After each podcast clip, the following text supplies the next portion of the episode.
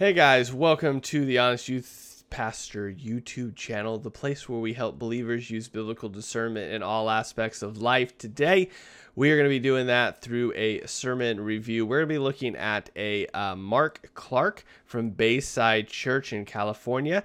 In case you're new here, what we do each week with these sermon reviews is we look at a variety of different pastors, many of them sent in by you guys via DM, comment, or email, and we take a look at them and we look at three specific things for all the sermons. One, do they read the scripture? Two, do they exegete that scripture using context and culture? And three, do they mention the gospel of Christ, sin, redemption, Jesus' life, death, resurrection, all of that that we're going to be talking about, uh, or we should be talking about in church?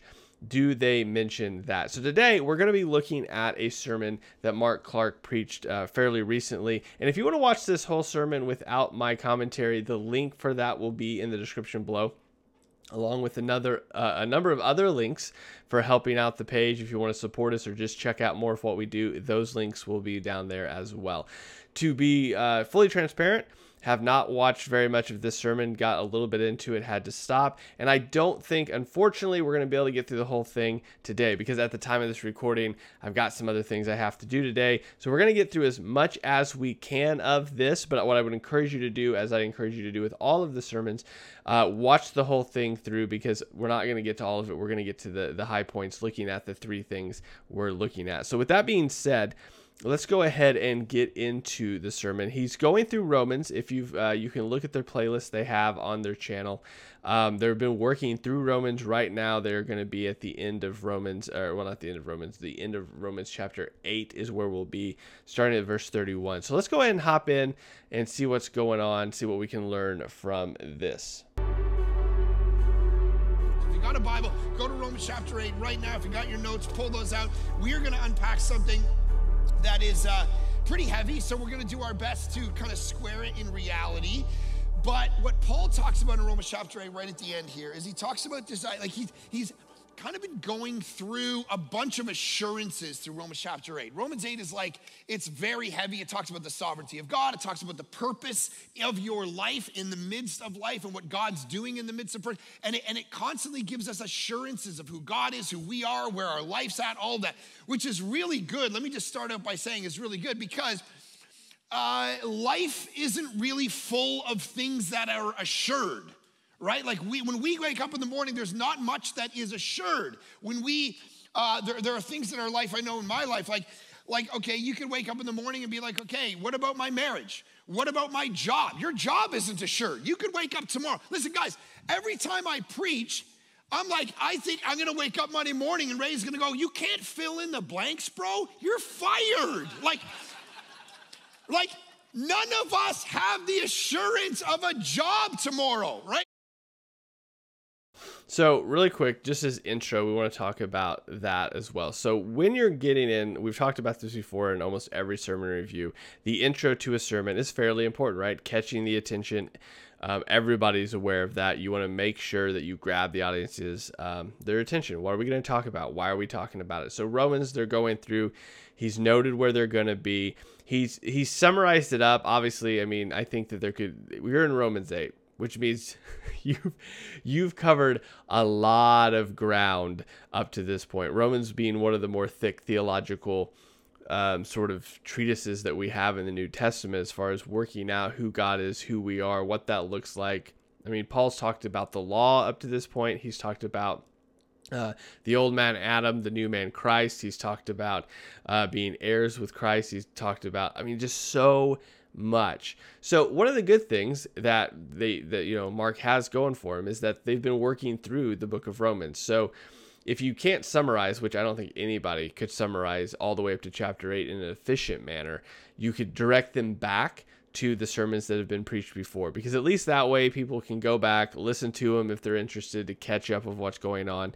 But there's a lot that's happened. Now, what I would suggest if you're a pastor and you're starting in verse 31 of chapter 8, at least summarize 8 so that the people that maybe haven't been there at least know what Paul's line of thought is up to this point. So in verse uh, 1 through, uh, started in verse 1 in chapter 8. He's talked about uh, our life in the spirit, the spirit versus the flesh. He's talked about being heirs with Christ. He's talked about our future glory in Christ as far as what that entails, that, you know, all of the things that are happening, he, Paul says, I see like as, as nothing in, in comparison to what we are going to experience. And then we get to verse 31. And this is where Mark's going to start uh, talking about, um, or, well, this is where he's going to start the sermon today. So, I, again, just one of the things we always look at. Some people start by a story to intro them sort of into the text. Some people read the text as sort of an intro. Some people give sort of a background of where we're at up to this point. So people sort of have a context. Everybody's different. Mark is going to do a little bit of a mix where he he tells them, "Hey, this is what's been going on," and then he uses some examples of assurances to sort of intro us into that. So let's see what he uses.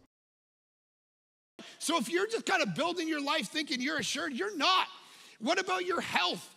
Some of you, I remember a few years ago, I planted church in Vancouver 12 years ago, and, and we started growing. It was a little church in my house, and then we started growing one services, two services, three services, four services. And I was driving around. We have all these different campuses, and I'm driving around and I'm preaching like four or five times. And obviously, I preach and I get excited. Like I'm not like a monotone, like, Thank you so much for coming to Bayside today. Please open your Bibles to Romans chapter 8. We will be dealing with the text. It's a great text. Thank you for being here. That's not really how I talk. All right. So what you're going to see, and I think this is a good point to mention it since he's pointed out himself, that as a speaker, there are certain things that you have to realize about yourself. So this is specifically for pastors, but obviously this could apply to anybody that does public speaking.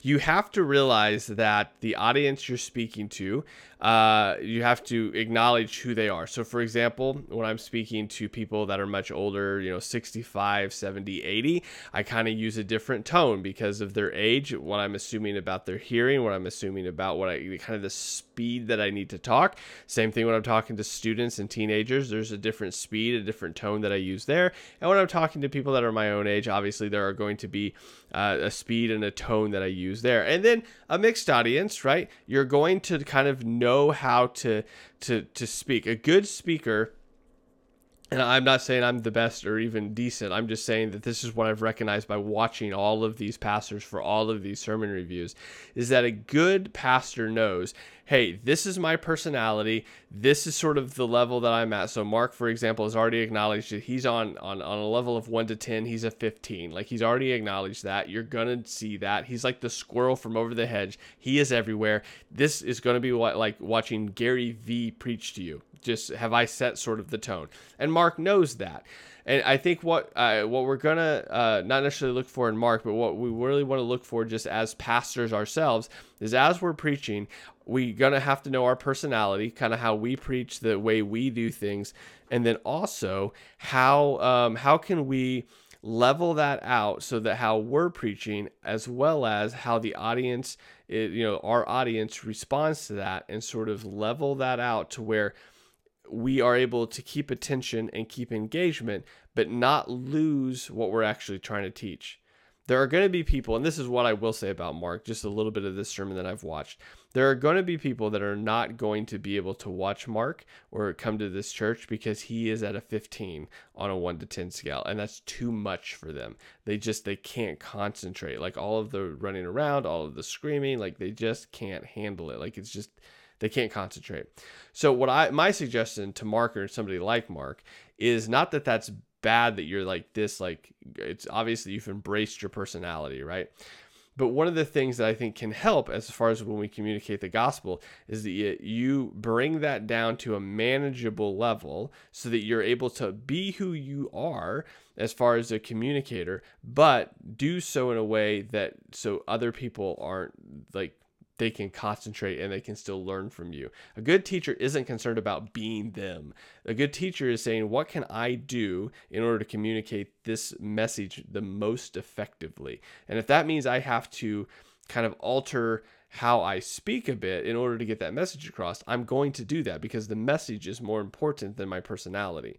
And I think pastors often we, we you don't think about that. Uh, speakers don't necessarily often think about that, but there is a way to embrace how you communicate while also modifying that enough to where people that you're trying to teach can learn from you. So, again, that's not a whole lot to do with the sermon review per se. Um, but that is something I think as speakers and as pastors we have to keep in mind. So let's keep going. So what happened is my voice over time left. And I was the only preacher at this church, and I'm sitting there, I'm like, oh my gosh, what am I gonna do? And they're like, your voice is gone, you can't talk. And so I was up, I'm like, and I had an existential crisis because if I got fired, I'm no, don't tell anybody around here, if I can't talk, I'm no good to anybody. All I've got is talking. All right, all I've got is if I can talk, and I'm really good at talking, but you take my voice away. And this is like something so interesting. Nothing is assured. If I lost my voice, I don't actually know what I would do with my life. My buddy says he'd hire me at his insurance company, but outside that, I don't know what I do. And so there's nothing assured. And Romans chapter 8 comes along and goes, Oh, we got some assurances in God. We got some assurances of what God wants to do. Some of you, my friend recently, he woke up and his marriage was over.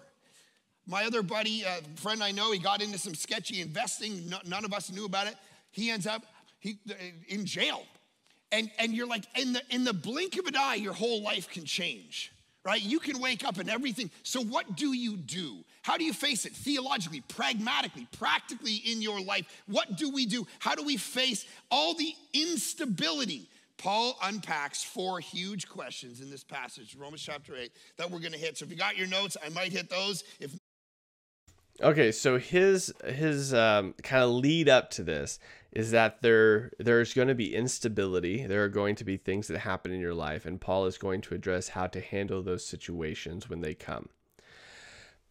Uh, yes and no. Um, in the sense that there are going to be things that occur because of sin, either sin that you've brought on yourself, such as his buddy that is apparently now in jail because of some investing. Um, that was not that did not just happen to his friend. There was some things that his friend did, um, or maybe sin that uh, happened to you and you had a bit of a part in. Like the, his friend for example that had his marriage he didn't just wake up one day and his marriage fell apart. That doesn't just happen in a day. That happens over time. And that's probably his buddy's sin as well as his buddy's wife's sin all coming together and you know things occurring um, so this idea, I, I, understand that Mark's trying to make it like very applicable to people of this sense of, hey, things are going to happen to you. How do you address it? Well, Paul talks about four questions here on how to address the things that happen in life. Kind of. I mean, up to this point, there's been a lot, obviously, in Romans, but what we're talking about is this life we have with Christ now in the Spirit, this new, uh, this new nature we have given to us by God uh, the sanctification in our lives by the Spirit happening.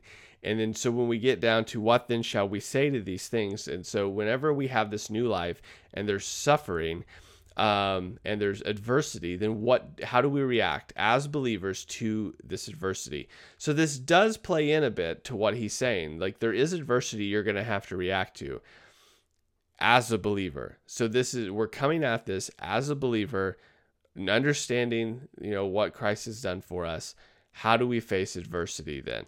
So this is presented as almost this could be for anybody and this isn't just for anybody. Now to mark's credit he does clarify here in a minute about that but i just want to make sure that's clear. Like romans is written to believers. Hey believer how do you deal with adversity that come in your life it comes into your life now that you're heirs in Christ, now that you have new life in Him, how do you deal with it now? Um, so let's see what four questions Mark says Paul has. Just fill them in yourself. You can uh, email Kevin Thompson at Granite Bay. .com or whatever your email is. Okay, here we go. Okay, here we go. So, Romans chapter 8, there are four huge questions one more thing on this, I guess. So he's he's made a joke about this a couple times in the sermon already, which we're not very far in, but he's made a joke a few times about it. That if you're going to give notes to people in the church, like if you're going to give them a handout that kind of walks them through an outline, use that outline.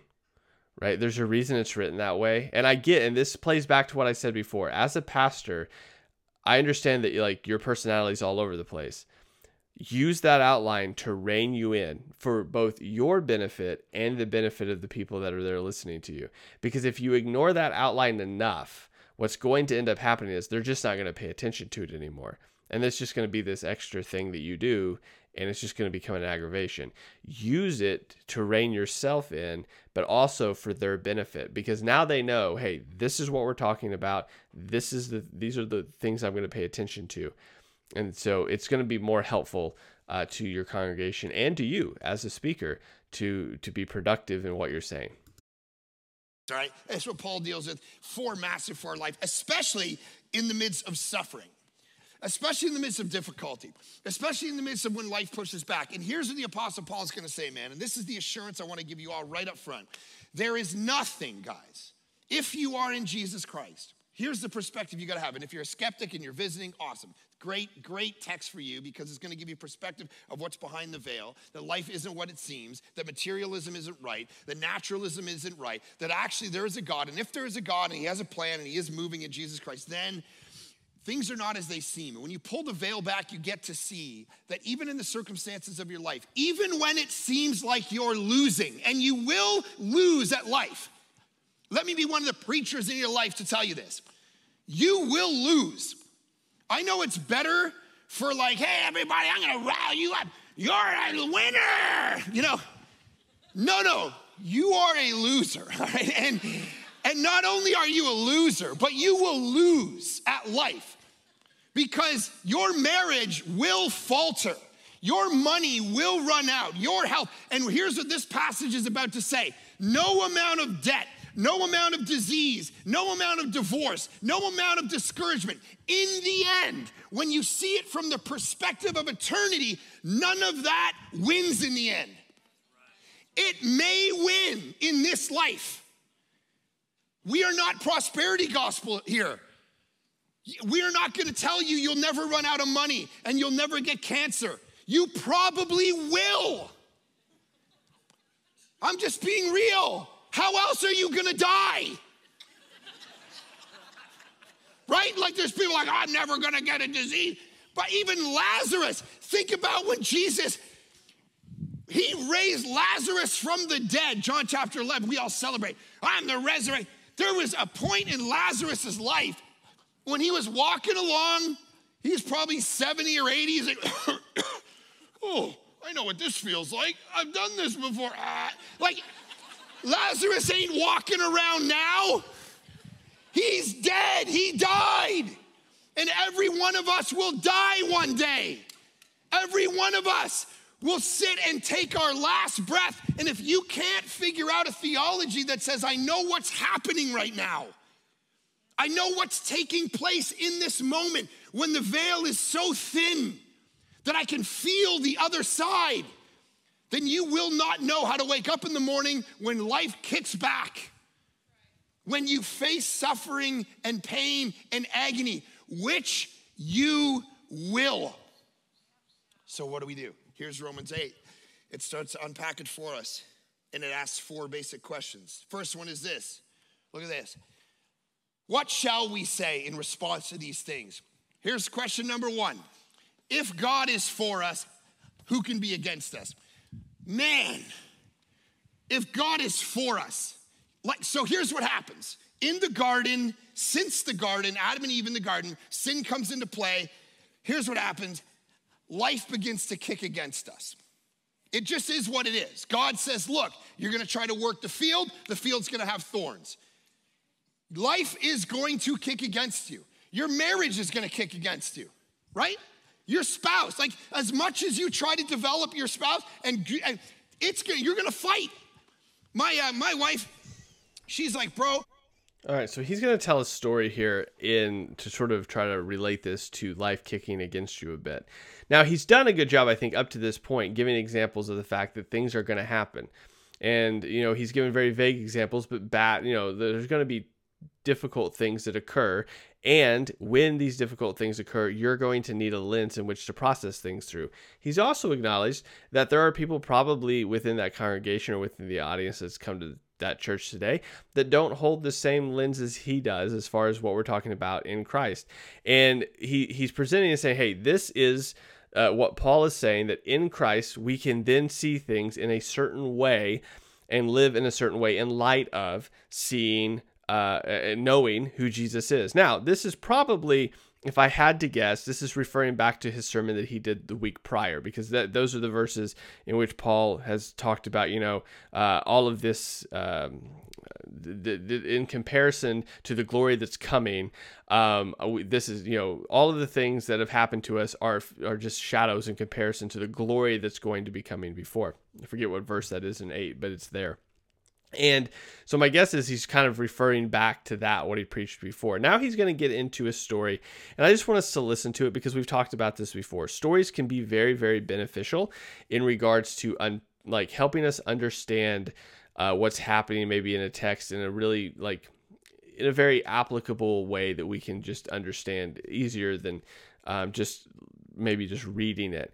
Um, and as a pastor, Mark has probably a ton of examples of really hard situations in which this is true. Like things happen in people's marriages, and he's probably got a ton of examples of terrible things.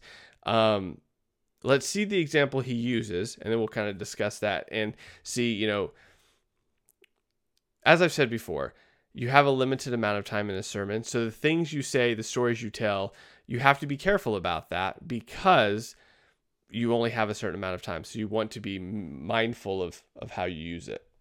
Just two weeks ago, she's serving a breakaway morning to night, two weeks in a row. She's she starts to cook meals for like young moms in the church because she sees them serving all day at breakaway. She's serving all day at breakaway. She's got my mom visiting, which is a whole other story.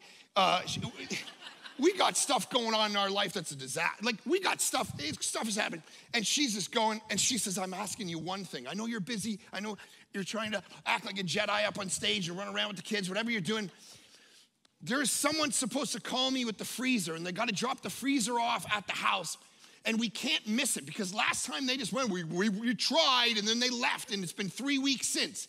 And so you, we have to answer this call, but I might be in the middle of a session. So you've got to take my phone and you've got to answer it and you got to make sure, okay, great, great, great.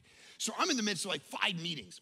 And these people are talking. I'm just staring at this phone. I'm like, I'm going to accomplish this task, man. My wife has given me one stinking task, all right? I'm going to accomplish this task so well. And I'm staring at that phone. Hey, I think we should reach people for Christ. I got to reach this. I got to answer this phone. I got to answer this phone. This is what matters right now. So I'm watching it. I'm in four or five different meetings. I'm watching this phone. This is not a joke. Three hours goes by. I'm watching this phone. Finally, I come back to the breakaway. I'm holding her phone. I hand her her phone. This is a real story. As her fingers touch the phone, the phone lights up and it says, it's the, it's the freezer company. And my brain hits decline. I'm not joking you. That's a real story. How is that possible? How is that possible? I'm like, and her fingers, it's like responsibility has been passed off. And, I almost said, ah, And she's like, what? I don't, what are you doing? Guys, life kicks back. Your spouse, your marriage, your kids, your work, everything since the Garden of Eden, everything since sin kicks back against us. My work kicked back against me. My body has started. I'm 41. I'm getting the dad bod. It's starting to kick back, man. That- so he's he's now using these examples to talk about, hey, there are things that happen that are results of sin. And this is what they, they look like. Now, he's talking obviously about things like a dad bod or kids disobeying you or little fights you get in with your wife or husband, which, to be fair, are very applicable in day to day situations. What we, what, what we really want to do, and what my what my hope as when as a pastor when I preach is to make sure we give uh, the full spectrum of that. Again, what I mean by that is that Mark clearly, ha- I mean, he's a pastor. I'm sure he has innumerable stories of terrible situations that have ha- happened in people's life.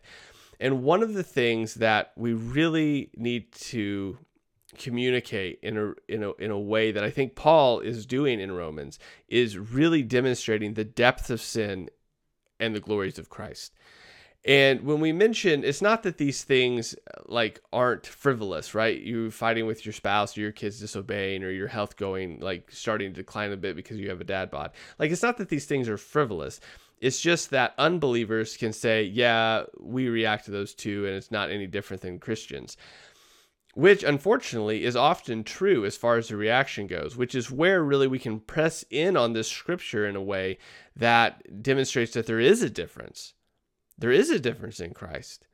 So, if we are to mention, for example, like just the situations I'm sure Mark is aware of, I mean, people being totally unfaithful and destroying marriages. He's already mentioned at the beginning one of his buddies, right? Their marriage, his marriage falling apart. Uh, I'm sure he's got stories of people that are like just giving it everything they have and nothing works out. There's people that have been struggling with cancer for years in this church, I'm sure. Like those are the stories that actually like we can really dive into and say, "Hey, when this darkness occurs, right? Example, there's a lady that uh, I go to church with has had chronic pain for 20 plus years. There is not a day that she does not get up that she is not in pain that she eh, like getting out of a chair hurts sitting down hurts sitting still hurts. Like there's not a moment in her life in which she's not in pain and there's not a medication they can give her to make it go away. She is always going to have it and there's hardly anything she can do to alleviate it and it just keeps getting worse.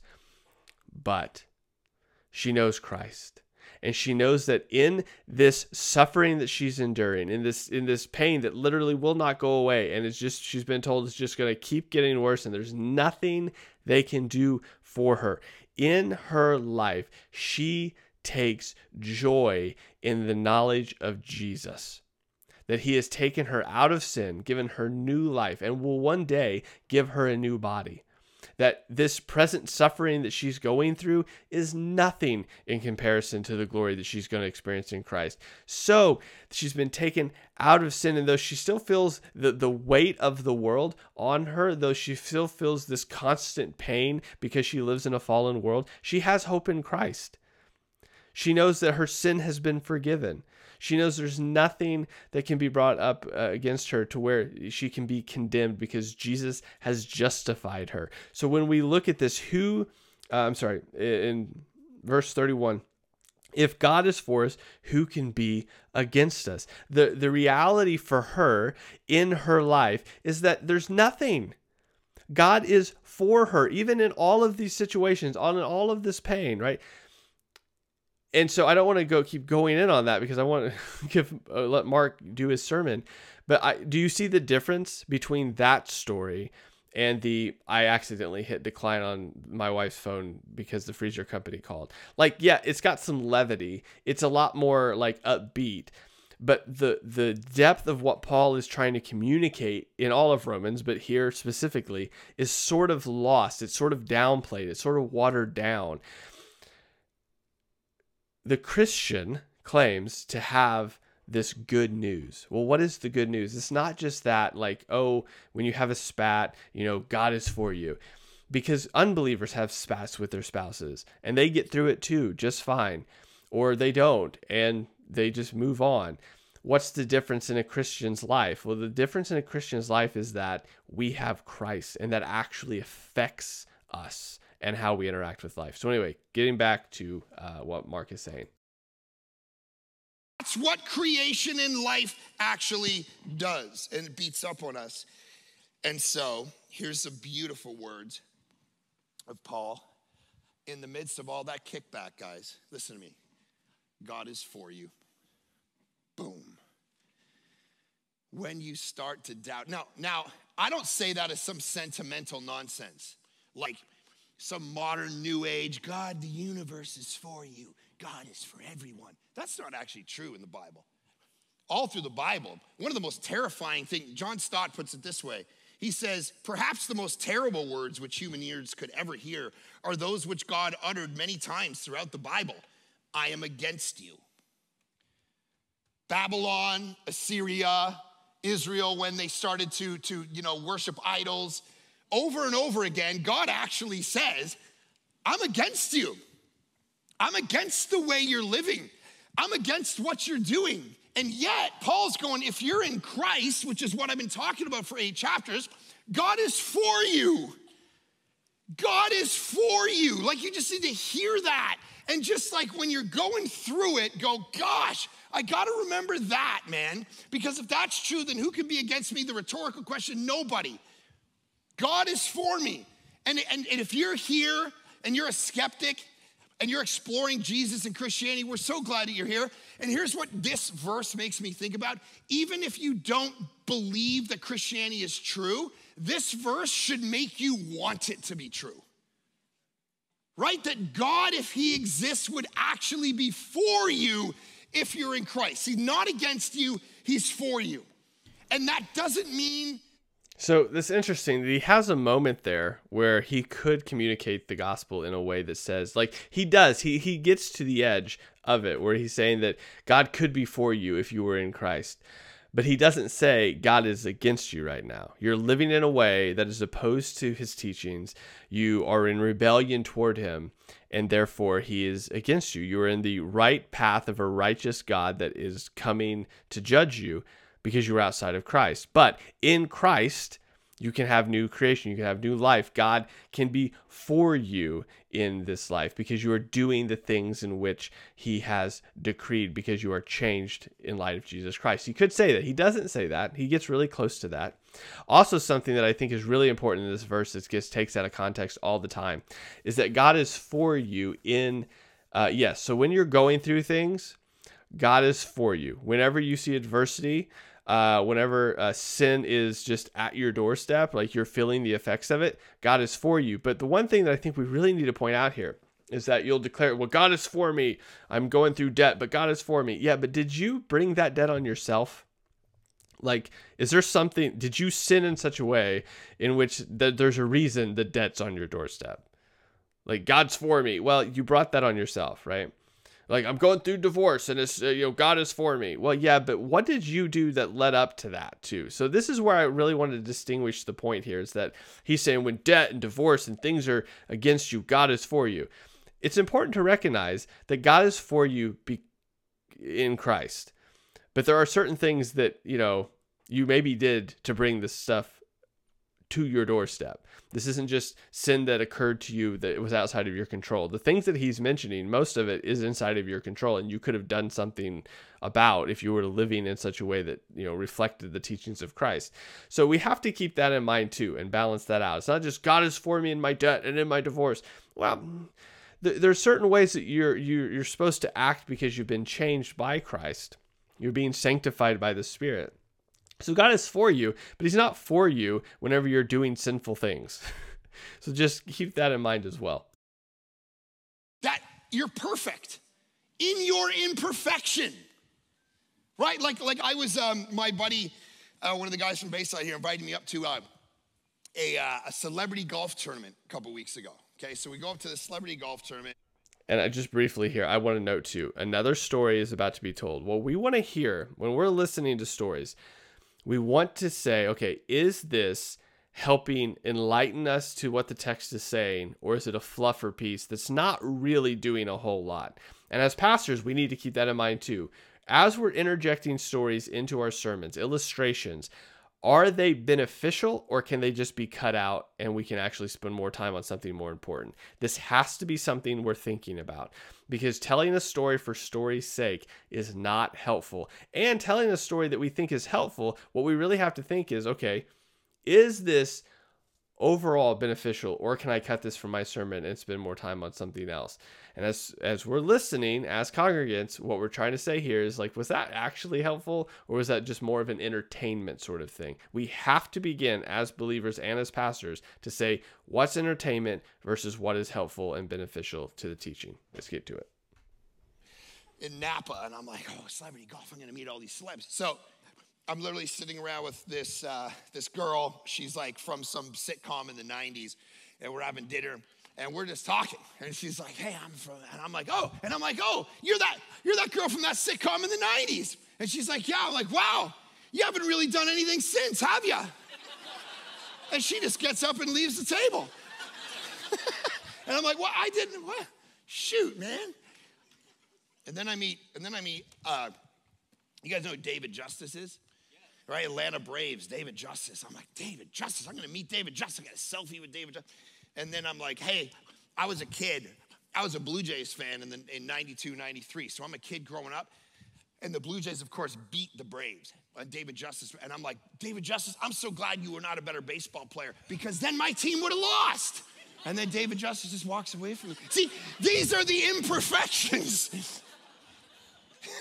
these are the things like, guys, it, God doesn't, He's not for you because you're perfect.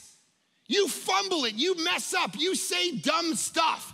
But if you're in Christ, He's for you and nothing can be against you. No cancer, no divorce, no discouragement, no disaster, no debt can actually be against you in any way that matters. Okay, so here is question number two, verse 32. Question number two He who did not spare his own son, meaning Jesus, but gave him up for all of us, for us all, how will he not also, along with him, graciously give us all things? Oh my goodness. Okay, so here's what he does he connects the, the fact that you know God is for you with this moment where he gave his own son. So, so here's the distinction. Um, in some religions, like you get to heaven by mantras and meditation and good ideas and holy books and all of that kind of big ideas. But Christianity says the reason you know that God loves you and is for you is not based on ideas, but based on a historical moment. That Jesus actually died historically. And that's what you can go back to and say, okay, that's how I know that God actually loves me. It's that he sent his son historically to die for me. That's the reality. Jesus Christ, a historical figure, God sent him. It wasn't us that did it, it wasn't any of that. God sent Jesus historically, and that's how he know he loves us. He's for us. So it's a beautiful reality. Now, it's it's very similar to like when we talk about love languages and we talk, you know, when I got married to Erin. Okay, so he's about to go into another story. Um, if you can see, this is obviously David or Mark rather is very heavy on on storytelling. Now, what he's already covered though, and what I think is helpful in in, in a way, is what he's saying. He he goes through and he says, uh, "He who did not spare his own son, but gave him up for us all, how will he not also with him graciously give us all things?" So Paul's point here is that verse 31 what shall we say to all of these things? All of these things being that we are um, uh, we have future glory in christ that we are heirs in christ that we now have new life in christ. So what should we say to all of this is that if god is for us then who can be against us? Well he answers that question who can be against us? He who did not spare his own son but gave him up for us all how will he not also with him uh, graciously give us all things and, and, what what Mark does here is he he compare he basically says a comparative of religions here, saying that in other religions you have to do things. You the onus is on you to do the thing, to read the book, to say the prayer, to make yourself worthy. And what we see Paul saying here in Christianity that's different is that you don't have condemnation uh, or justification through yourself, but rather it is God who did so by not sparing his own son, but giving him up for us all. And there's result of that, him giving us up for us all. So the onus is in Christianity, the onus is on Jesus uh, Jesus being uh, coming, living a perfect life, dying a death in our place for our sins, and raising from uh, the grave. Now, obviously, this that's not what's mentioned specifically here in Paul. Paul specifically mentioned uh, Jesus coming for us.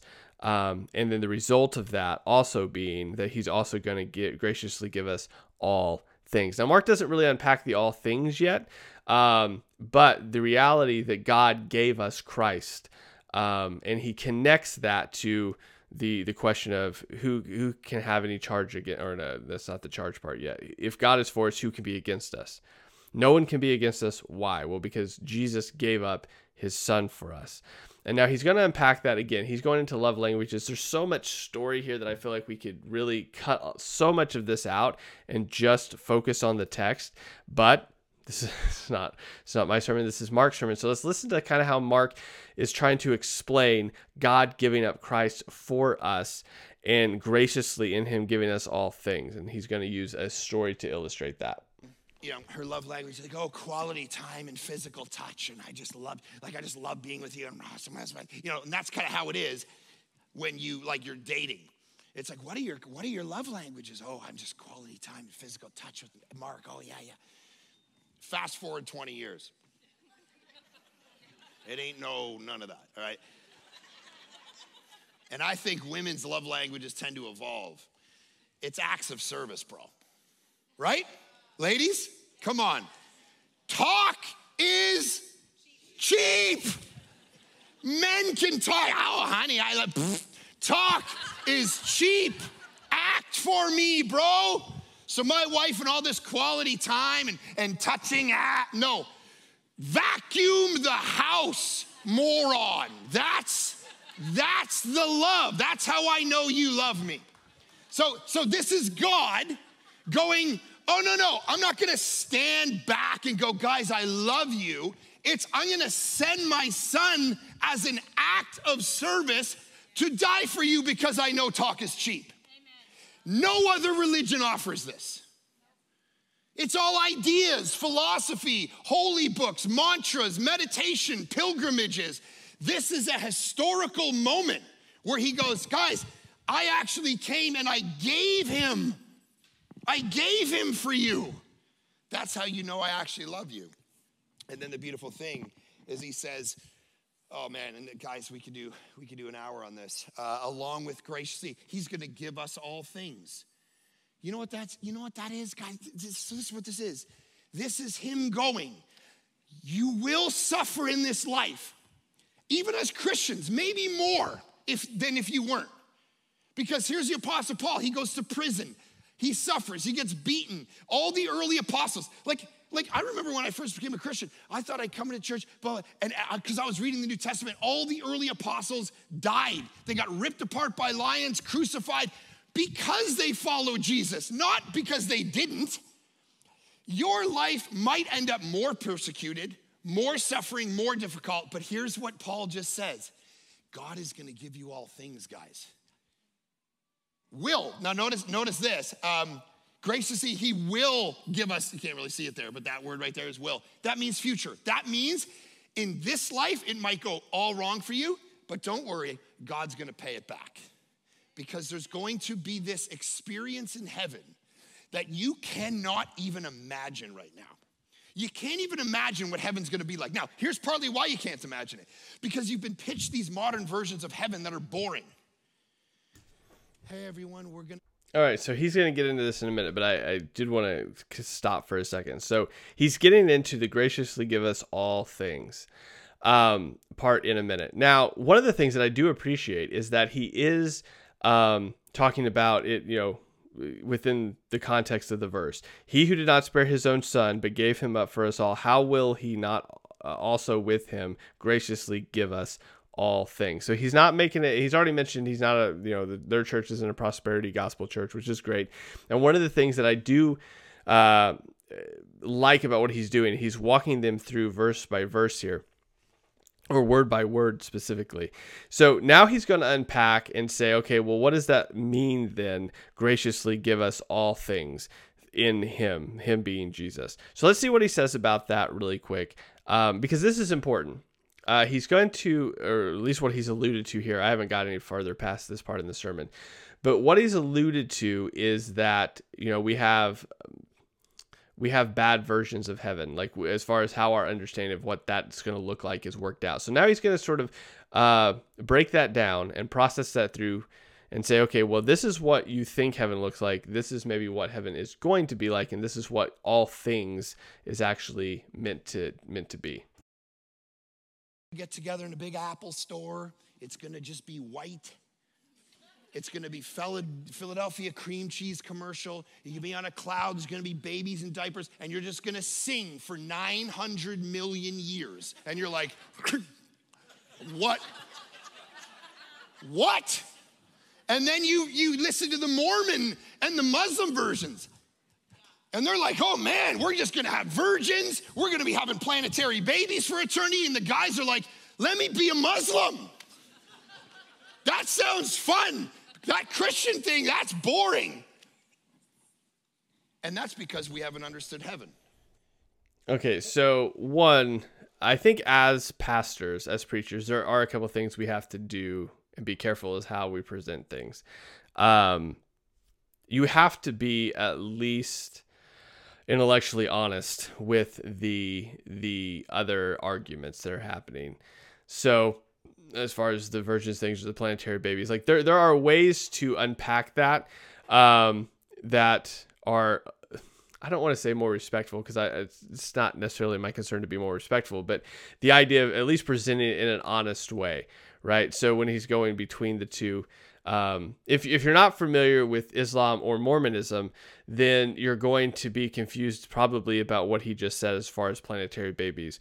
The virgin thing maybe you're more familiar with, but we just have to be careful about how we present them. So we're we're because all the time people say that Christianity is presented incorrectly, which it is, honestly. There's a lot of people that just don't understand, you know, Christian doctrine or theology. But on the same note, uh, we if we're going to complain about people presenting uh, our theology incorrectly, we at least have to be intellectually honest when we present other people's theology as well. And that's, I mean, it's just again, it goes back to just presenting it well so that when we present our argument, it actually is a good argument. You know what he just said? He's gonna. He, it ain't, guys. It ain't singing and and an Apple Store. This is this is new creation. This is new heaven, new earth. This is physical. This is you're not a ghost in heaven. You're back to physical. God redeems the physical world. That's why Jesus gets resurrected. It's not that Jesus becomes a spirit being and flies around, he gets into a new body. Do you know why you can't get an appetite for a future where you're a disembodied spirit? Because you were made to be physical, to have your feet in the soil. And so, what God's gonna do, trying to get an appetite for a disembodied future is like trying to get an appetite to eat sand. Never gonna happen. So, what does God do? He goes, New heaven, new earth. Romans 8, Revelation 21, 22, new heaven, new earth, trees, adventure, music, culture, physical. That's the dream. And God goes, listen, that's the future. Delight forevermore. This is what he's saying God's gonna give you all things. And he's gonna give you all things in a way that restores all things. It's like, um, so listen to Romans chapter 8, verse uh, 18. For I consider, this is a fascinating verse, I consider that the sufferings of this present time are not worth comparing with the glory that is to be revealed to us. Think about that for a second. The, the cancer, the difficulty, the divorce, the discouragement, the debt, those experiences are awful. They're awful. But you are going to experience something in the new creation that makes those things look small.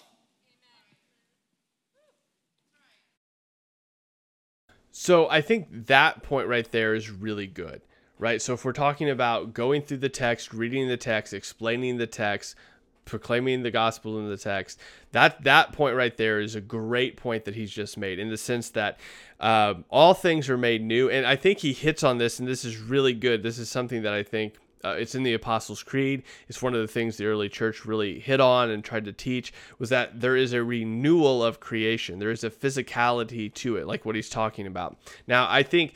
I, I mean, he was talking about music and culture and all that, like which I guess can be possibly assumed here. But the idea, the baseline idea, is that there is a new heaven, a new earth. You have a resurrected body. Jesus is the first fruits of that, the first fruits of what that looks like.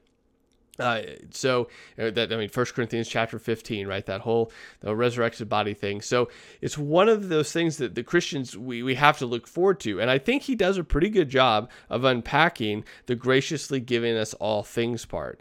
So it's this idea that when we're going through Romans chapter 8, he's talking about heirs to Christ, he's talking about you know being in the spirit, he's talking about you know the the effects of sin on the world. Then what then shall we say to these things? If God is for us, who can be against us? He who did not spare his own son, but gave him up for us, he will he not also with him graciously give us all things. So it's this real reality here that you cannot be condemned because uh, God's for you. Not only is God for you, God gave, how, how do you know God's for you? He gave up his son for you. Not only did he give up his son for you, not only are you saved, but there's something that comes along with that. And what comes along with that is that he will not also give you graciously all things. Like there's a, things attached to this salvation, this new life in Christ. So, as much you know crap as I've given Mark up to this point, uh, a lot of it is secondary in regards to the way maybe he preaches or maybe the stories he's telling. But at the core of it, what he just said is really bringing out the text here in regards to the reality that there is a lot to this that comes with Jesus' life, death, and resurrection, and the implications of that, and what Paul is saying here in regards to um, who, no one can be against you. You have Jesus. You, Jesus has redeemed you, and with that redemption comes some things, and one of those things is that you will uh, you're going to be gra- graciously given all things. So let's get back to it. Come! Going to be so pleasure filled, so glorious that it's to make the suffering. It's to put the suffering in context. It's like this. So have you ever had a? Uh, oftentimes this has happened to me. I've had a nightmare about Erin. Okay, well, I'll be dreaming and then it'll be like she'll die or or whatever. And, and, and you'll wake up and you'll be like, oh, oh, oh, oh my goodness. And you'll and you'll go, but oh my goodness, she's still here and we're good. And then like the next week, I just like value her more, right? You had that happen where you have a dream and you've lost something, and then that something actually, and you're like, oh my gosh, it was a dream. And you like spend more money on her and you love her more, and oh, I'm vacuuming, you know, whatever. It's like, I love you more because I lost you. That's what Romans 8 just said. Something about the new creation will be better because we know pain. Come on. This is like, you should want to become a Christian based on the fact that Paul just said, God is gonna give you all things, all things, the most pleasure you can ever imagine, a pleasure that is on a million times what the little now, the only issue I have with what he just said is that you should want to become a Christian because God is going to give you these things. That is distinctively different than um, what we kind of see in the gospel. The, the, you don't pursue Christ because of the things he gives you. In fact, in the gospels, Jesus is actually very adamant against the people because they're pursuing him just for the things that he's giving them. Um, so I have to take issue with what Mark just said there is that this is not we don't want to become a Christian because of all the things God gives us. We we are gracious, more gracious to God in our salvation because he gives us more than we deserve. Not only have we been saved, which is this amazing gift of uh, from God that we don't deserve anyway, but on top of that, we are given even above that. We are we are able to participate in the the new creation, the redemption of all things. Not just not just the reconciliation of our relationship with God. Like that in and of itself is an amazing gift that we should really ponder on and really meditate on and really think about because we don't deserve that. And the fact that that's even available is this mind-blowing thing. But with that, with that comes the new the participation in the new creation. Like we get a bonus pack for free on that. Not only are we saved not only are we taken out taken out of the path of the wrath of god and and brought into his family but with that we get to experience the new creation with him. With that we get to see him do all of this. That's amazing. That's grace upon grace upon grace. So it's not that we want to follow him and become a Christian because we're going to get these things. We actually follow him because we understand that there we, we need to be reconciled to him. There is this reality that we are apart from our our creator and we, we we've we are justly going to be judged. But because of Jesus, we can have reconciliation with him. And in that reconciliation comes these gifts that are attached to it. But we don't pursue him because of these gifts. And my hope is that that Mark isn't going to say, hey, if you're a non believer sitting here, you can have all of this too, because that does sort of have a tinge of prosperity gospels to it, even though he's already said he's not a prosperity gospel teacher.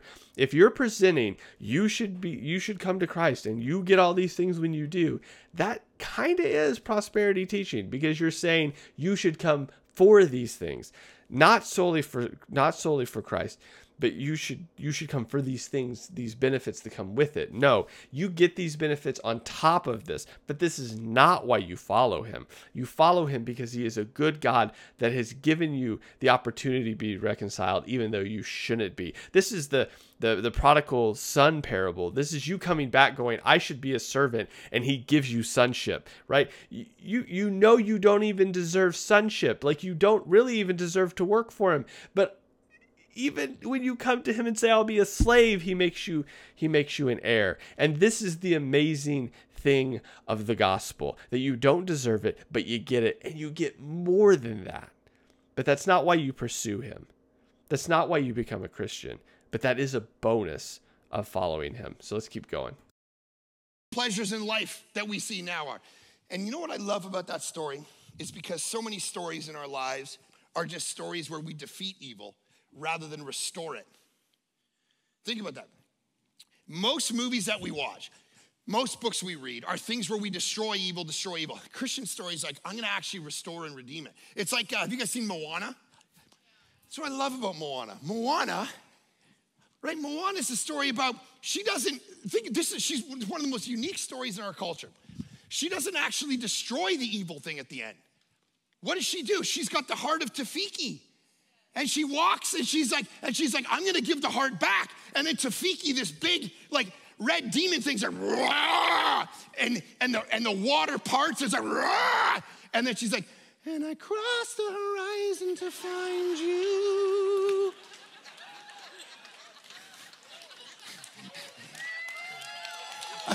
I wasn't even done. I wasn't even done. Okay, fine. Okay.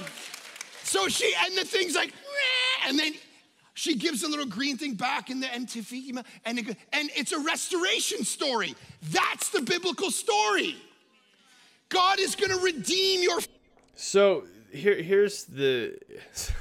So I just gave him all these props for for for talking about all, giving us all things, but now I'm gonna have to backtrack a bit because the the difference in the story of Moana versus the story of Christianity is that it is not God redeeming evil. It is God destroying evil and redeeming creation, which was affected by evil. This is what Paul's talked about uh, before this in chapter 7 and 8, is that even creation groans at the longing, because uh, it's been afflicted by sin unwillingly, but it's been afflicted by it. And now it groans for the day that it will be renewed. So there's a distinct difference here between Moana and Christian thought, is that there is redemption, but it's a totally different type of redemption than than what culture would seem to be. So in Moana, the bad guy's not really a bad guy. The bad guy just is, you know, it's it's been hurt and it needs to be healed. The, in Christianity, Satan is opposed to God. We are in our rebellion apart from Christ opposed to God. Evil will be destroyed. Evil is not being redeemed, it's being done away with and being thrown into the lake of fire. And uh, and all things are now renewed that evil's destroyed. Christ puts proper judgment on rebellion, renews creation, which has been longing to be renewed, and that's the difference here. And this is what I again for all the props I give Mark on the you know the the bodily resurrection and all things given. There is a distinctive problem with the way he's presenting uh, redemption here. This is totally different uh, what we see biblically than the story of Moana. It is a destruction and a, and a judgment on evil, a judgment on evil, and then a subsequent throwing into the lake of fire because of the rebellion, and then a renewing of all creation to the way that it ought to be apart from evil. Um, so that, that's uh, that's a careful distinction there. Physicality your pleasure, your body that was broken with cancer and disease and divorce and discouragement. He's going to redeem it and console it and give it all back. And in the words of Gandalf, everything sad is gonna come untrue. Amen. That's the biblical narrative. That's what Romans 8 is about. That's why people are like, this is the greatest passage in the Bible because Paul goes, all the pain, all the suffering, all the difficulty. If you are in Christ, you get it all back and then some. Hallelujah. And for those of us who know pain and no difficulty, this is sometimes all we have to hold on to, man. This is all that gets us up in the morning because we're like, well, everything else sucks. But at least if I follow Jesus to the end, I get all things. So, See, this is what, and this is. We're not going to get through this whole sermon, so I, I, I'm, it's, I'm sad by that because there, there's probably quite a bit more here that he says, um, but this isn't going in a great direction because yeah, there are people. The story I told of the lady I know, for example, that has chronic pain, that she does get up every day, and it is terrible. And to hear her talk about it, there are days where she really struggles with that but her hope is in Christ. It's not in the things that she gets, but the, it's the hope in Christ that she has been saved from sin, that she is made new in Him, and that one day she will be with Him. And with that comes restoration of her physical body. And I just want to make sure that we we we parse that out in a way that's biblical. It's not that I get up and life sucks every day and I look forward and go, well, one day at least I get everything. I just have to make it I have to drudge through this life and one day I get everything. That's not the approach of the Christian. The approach of the Christian says, I have been redeemed. I've been taken out of sin. I have hope in Christ. And I look forward to the day that all things are made new. But in this time, I'm going to take joy in the fact that I know who Christ is, that I'm being renewed daily until that day in which all things are made new. This I, I want to go back, and I don't know if this has any connection, and I don't want to like dog on Mark any, but at the beginning of this sermon, Mark said that if his voice was taken away, he wouldn't know what to do with himself. And this seems to tie into this. Like, if Mark lost his voice tomorrow, would he still have the joy of the Lord or would he be be purposeless? Is your identity found in in in what you're able to do or the things that you have talents in or is your identity found in Christ? Right? Is my identity found in the fact that I have a job and a wife and kids and health or is my identity found in Christ, which means that all the other things can crumble and all the things uh, can be taken away, but I still have hope in the Lord. This is the story of Job, right? His wife says, You've lost everything, curse God and die. And Job, even in the midst of great pain and suffering, right, um, holds on to that God is God. And at the end, I mean, he sees the fact that like he thought he knew who God was, and now he knows him even more like he he I, I forget the exact wording but like I, I thought i knew you but now i see you or something along those lines this there's this depth of knowing who god is now so um, let let's let's give mark a couple more minutes that we're gonna have to wrap this up we're not gonna get all the way through it but this is uh, I have to parse out what he's saying here because there's some things that he's saying that I, that I don't think are helpful and I think are a little confusing. Here's what D.L. Moody said back in the day. He said, One day you're going to read that I'm dead in the newspaper. Don't believe it for a second, because in that moment I'll be more alive than I've ever been. That's what heaven is, guys. It's a different worldview than naturalism, it's a different worldview than karma. It's a different world. So, so Christianity offers us now, verse 33, third question out of four. Who will bring any charge against those whom God has chosen? It is God who justifies. So here's the third question Who will bring any charge against those? This is a very important verse because here's what you, here's what you got to hold on to right now. every single one of you is going to have people talk about you and charge against you and hate on you and spread lies about you and spread all kinds of rumors about you. And this verse is going to make you go, I don't care. I started a church in Canada that grew bigger than 14 people. You know what that means? I'm a target. And people came up with all kinds of theories about why the church grew. All kinds. They would come up. There was a theory going around that we paid people to attend our church, paid them, put it on the budget line item attendance, money.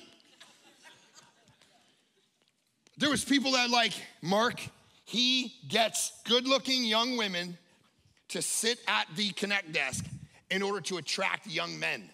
That's why young men, so many young men go to his church. Now, I'm not saying that's a bad idea. I'm just saying I didn't do it. I, had, I had people, my, uh, uh, one of our best friends back home, um, her and my wife looked very similar. And people would say, Are you twins? Are you sisters? Whatever. One day she said to the Okay, two things here, and I just need to mention it. I, I, again, this isn't me trying to make fun of Mark, but there's. Have you noticed, like, like he does that a lot? It might be like a, a tick. It might be Tourette's. I'm not sure, but I, I just want to point it out because somebody might point it out in the comments, and it is what it is. I think it's just because he's like very energetic, but he's been doing it a lot lately. Um, again, not important as long as it's like just a tick and not just like his energy trying to get out. Uh, but more importantly, um, we've moved on to another story, another personal story. Pastors, if I could give one bit of advice, and I am terrible at this, I need, I myself need to get better at this, but we need to move away from personal stories because we're so connected to them um, that sometimes that's a problem. So, for example, he's saying in verse, um, uh, what verse is it? Who shall bring any charge against God's elect? It is God who justifies. And he's using things that used to get said about him, and he's saying, "Yeah, this I used to get accused about this, and you know I don't care because you know who's going to bring a charge against me." This is much deeper than that. Again, what we've said here. This is Paul is talking about. Uh, you know, you've been freed from sin. You uh, you are you are in Christ. You are going to get the benefits of being in Christ. So, who, who shall bring any charge against those that God has chosen? Right? There's going to be things. This is like in in second, first and second Peter. Like when you're persecuted, that's gonna happen. Just take it as joy. This is the same sort of thing. Like who who's gonna condemn you? Who who's gonna bring a charge against you? It's only God who justifies you anyway. So that's who you should be concerned about, right? There will be things that happen. Be satisfied that you have been uh, justified in Christ. So again, you you can use stories where people have said things about you, but there are other things that, like I said, he's a pastor. I have stories. I'm sure he has stories of people that have been wrongly accused, and you could use those stories, disconnect it from you, right, and then show examples of faithful saints that have gone through adversity and things being said about them that weren't true, and this is the important part responded in godly ways because they understood that God justified. Um, Anyway, that being said, we're going to have to wrap this up now, but let's kind of go back through what we know so far. We're at minute mark uh, 31 minutes, 7 seconds in a 45 minute message. So there's not a whole lot more that it would take for you guys to finish it. Again, link in the description below. Unfortunately, time wise, I'm not going to be able to finish it today, but let's go over the three things. Did he read scripture? Yes, he did. He definitely read scripture. Two, did he work through that scripture uh, contextually, exegetically, uh, to bring forth the truth of the scripture to apply it? Yes and no. Like I'm so torn on this uh, because there are parts that I think he did really, really good at, and then are, there are parts that I think that um, maybe could have been done a little bit better in regards to um, sort of examining that a bit more. Um, so it's a yes and no. I there are parts, and if you watch this review, clearly you saw the parts I disagreed with that I think would do better. So I'm gonna lean more toward the no because I think the parts that he didn't do a great job on, those are pretty big problems that I saw there. But he did, you know, when he talked about God giving us all things, I thought that was a really good point that he made there. So, yes and no. And two, or three rather, did he talk about the gospel of Christ? Um, yes and no. Also, there, he doesn't really mention sin a lot He doesn't mention the need to be reconciled to God. He doesn't mention, um, so I guess no. I guess he didn't because he, he knows there's unbelievers there.